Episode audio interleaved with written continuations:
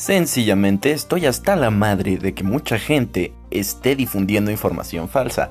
Así que en este podcast vas a poder escuchar datos verídicos, datos reales y datos concisos sobre muchas cosas. Entre ellas, que cualquier pendejo puede hacer un podcast. El ejemplo soy yo.